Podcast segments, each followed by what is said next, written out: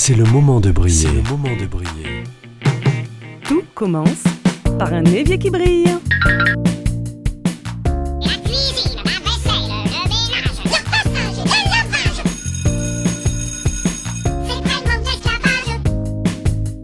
C'est. C'est pas le fait de le faire, c'est le fait d'y penser, c'est ça la charge mentale.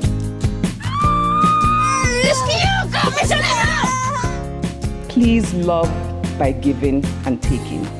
Give and be given. C'est le moment de briller. Une émission présentée par Alexandra Codine. Aujourd'hui, avec nous, j'ai le plaisir pour la seconde fois d'avoir comme invité Cédric Rostin, plus connu sur les réseaux sociaux sous le pseudo intéressant Papatriarcat. Avec Cédric, on va parler de la place du papa dans la famille, de patriarcat, de tâches domestiques, de résistance au changement et de féminisme. Bonjour Cédric. Bonjour, bonjour, merci de me réinviter. Pour les auditeurs qui n'auraient pas écouté la première émission, vous êtes un homme de 39 ans, bordelais, en couple avec Noëlla, et vous êtes papa d'une petite fille, Sarah, âgée de 4 ans, qui est instruite en famille, en d'autres termes, qui fait l'école à la maison. C'est juste. Sur les réseaux, vous êtes particulièrement connu sous le pseudo papatriarcat, un mot qu'on ne trouve pas encore dans le dictionnaire. L'avez-vous inventé? Euh, oui, tout à fait. Euh, en effet, l'idée, c'était de de- d'oser mettre le mot patriarcat dans, dans le nom du podcast et euh, de, de- de mettre aussi la sonorité papa, puisque ça allait parler de parentalité, et en même temps de mettre la, sonori- la sonorité pas de patriarcat. Donc ce mot représente pour vous euh, la parentalité engagée, l'espoir de proposer une société euh, plus juste et équitable? Oui, tout à fait, exactement. C'est exactement ça l'idée. Euh, l'idée, c'est de, de- de réussir à réfléchir à une société qui sera plus juste et équitable pour tous et toutes, à commencer par les enfants, qui s'inspirent beaucoup euh, des aspirations de l'enfance. Apparemment, vous êtes bien suivi euh, pour euh, un espoir de société en harmonie et solidaire. 55 000 abonnés, je crois, euh, À récemment. peu de choses près, oui, en effet. Bravo. Alors, euh, est-ce que vous pourriez euh, dire le mot patriarcat, définir le mot patriarcat pour ceux qui euh, seraient passés à côté? Alors, le patriarcat, on a souvent tendance à dire que euh, c'est quelque chose qui, enfin, des personnes ont dire que c'est quelque chose qui n'existe plus, parce que, en effet, l'égalité euh, homme-femme euh, dans, le droit français est quasiment atteinte. Ça, c'est une réalité. Le problème, c'est que c'est quelque chose qui n'est pas, effectif dans la société et où il y a d'autres traces qui, vont bien au-delà de la loi. Par exemple, un, homme, seul n'aura, pas peur, généralement, de se promener dans une rue euh, le soir, par exemple, alors que, alors qu'une femme seule, euh, si, quelle que soit son origine sociale ou sa classe. Et le patriarcat, c'est avant tout le fait que les pouvoirs soient concentrés dans les mains d'un groupe social, que, qu'ici on va appeler les hommes. Bien sûr qu'on va trouver quelques exceptions euh, au fil de l'histoire concernant les femmes, mais ça reste des exceptions. Ce qu'il faut regarder, c'est la grande majorité, hein, c'est un sujet de sociologie, et on voit bien que depuis, euh, bah, depuis le néolithique et ensuite l'Antiquité, le pouvoir est concentré entre les mains des hommes, et que les avancées se font très très lentement. hein. Euh, Rappelons-nous quand même que le droit de vote des femmes, par exemple, euh, c'est quelque chose qui est arrivé au milieu du XXe siècle en France. C'est hier. Je crois qu'on est à, à peu près euh, 140 ans d'attente pour avoir un salaire équitable entre les hommes et les femmes euh, au rythme où on est. Pourtant, c'est un Exactement. sujet qui, euh, dont les hommes et les femmes sont euh, a priori euh, d'accord qu'il y a un dysfonctionnement. Vous défendez de nombreux points totalement écartés des priorités de beaucoup d'hommes comme l'allaitement, l'instruction en famille, la violence éducative ou le partage des tâches domestiques. Comme si pour de nombreux hommes, tout ce qui tournait autour de l'enfant, de la maison, était plus un truc de femme, mais vous avez un point de vue que je sais très intéressant sur la responsabilité de la femme à tout ça. Oui, alors je, tiens juste à préciser, si vous me permettez, que je, je, je, je milite pour la non-violence éducative. Euh, voilà, je ne défends pas les, les violences éducatives. Pardon. Et, euh, et en effet, en fait, mon point de vue à moi, c'est pas spécialement le mien. Euh, il est important pour moi de rappeler, euh, afin de ne pas euh, prendre le, le, le comment dire, le, le, le- le travail que je n'ai pas réalisé, c'est celui d'une militante féministe qui s'appelle Belle Hooks, une militante euh, afroféministe euh, donc américaine. Du 20e Et Bell siècle. Hooks, elle a, étudié tout ça avec euh, une grande, grande précision et elle a un point de vue qui est très, très intéressant. Je suis en train de, euh, de retrouver la citation exacte. Donc Bell Hooks nous écrit en 1984, 1984, hein, rendez-vous compte. Les hommes sont conditionnés à fuir la responsabilité de l'éducation des enfants et cette fuite est cautionnée par les femmes qui pensent que la maternité est une sphère de pouvoir dans laquelle elles perdraient du terrain si les hommes partageaient équitablement les tâches parentales. Et je trouve que cette réflexion est très intéressante parce qu'elle met surtout en avant euh, l'aspect de sociabilisation des hommes, des femmes et donc des pères et des mères. Complètement. Finalement, il faut juste que nous acceptions que l'autre fasse différemment. Ben, en fait, pour moi, ça, vient quand même dans les deux, dans les deux sens. C'est que d'une part, on peut accepter que l'autre fasse différemment, c'est tout à fait vrai. Et d'autre part, euh, généralement, donc les hommes, on peut aussi accepter ben, qu'on ne sait pas si bien faire que ça. Euh, L'idée, ça va être de trouver un juste milieu euh, entre à quel endroit on lâche prise, à quel endroit on augmente l'exigence. Voilà. Et tout ça, en fait, ça se résout généralement par la communication et bien sûr, toujours on s'en place à l'amour. Vous êtes un influenceur positif, inspirant pour beaucoup d'hommes, beaucoup de papas. Vous avez écrit un livre de développement paternel qui s'appelle Tu vas être papa aux éditions First. Dites-nous en quelques mots. Oui, alors ça, c'est vrai que c'est une aventure assez, euh, assez rigolote parce que euh, j'avais été contacté par plusieurs maisons d'édition en fait qui voulaient que j'écrive un livre sur moi pour dire à quel point je suis un mec génial.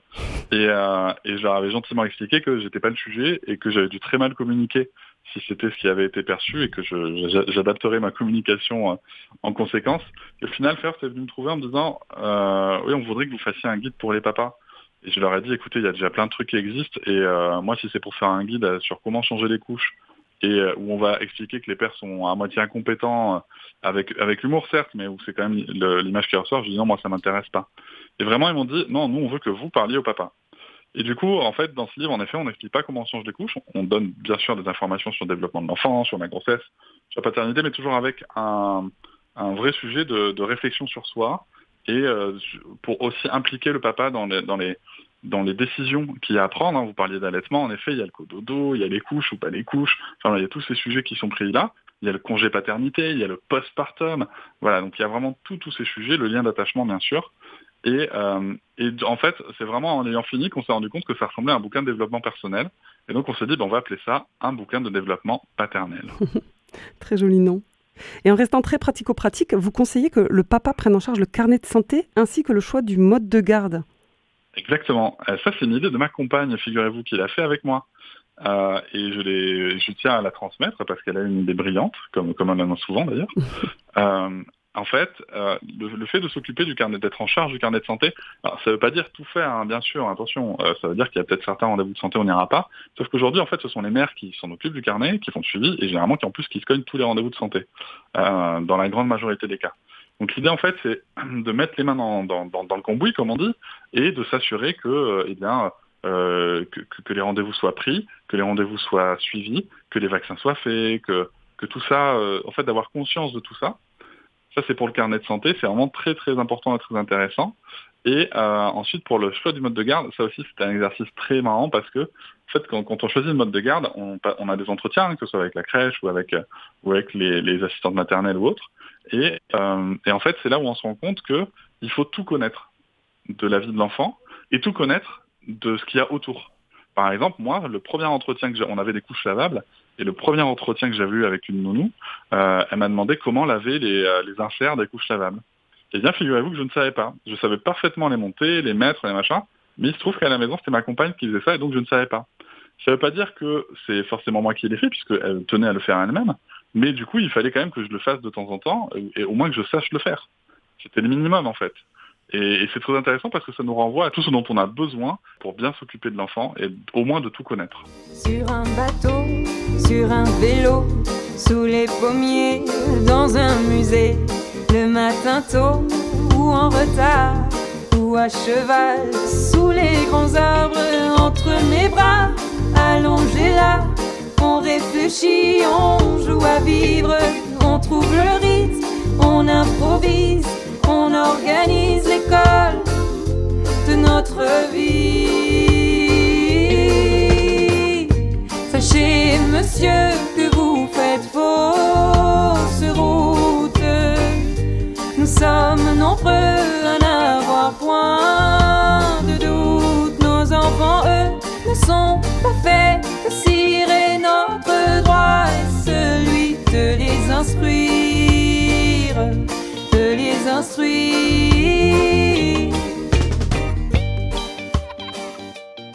Sarah, votre fille est instruite en famille, elle fait l'école à la maison. Il a été remarqué que les enfants qui faisaient l'instruction en famille avaient plus de facilité d'appétence à cuisiner, à jardiner, à investir leur foyer.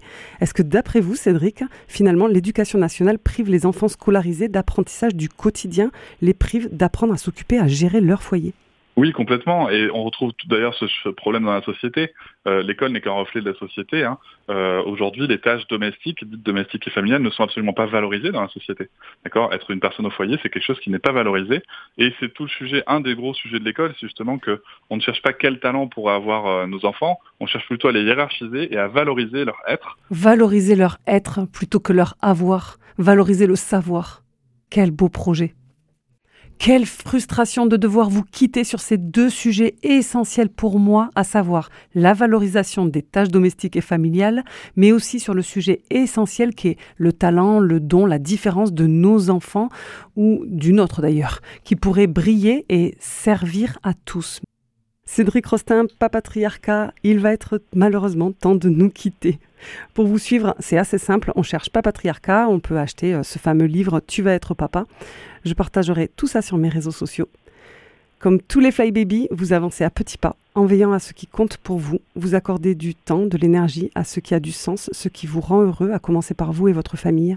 Un énorme merci pour votre présence ainsi que tous vos engagements. Merci beaucoup pour l'invitation à nouveau.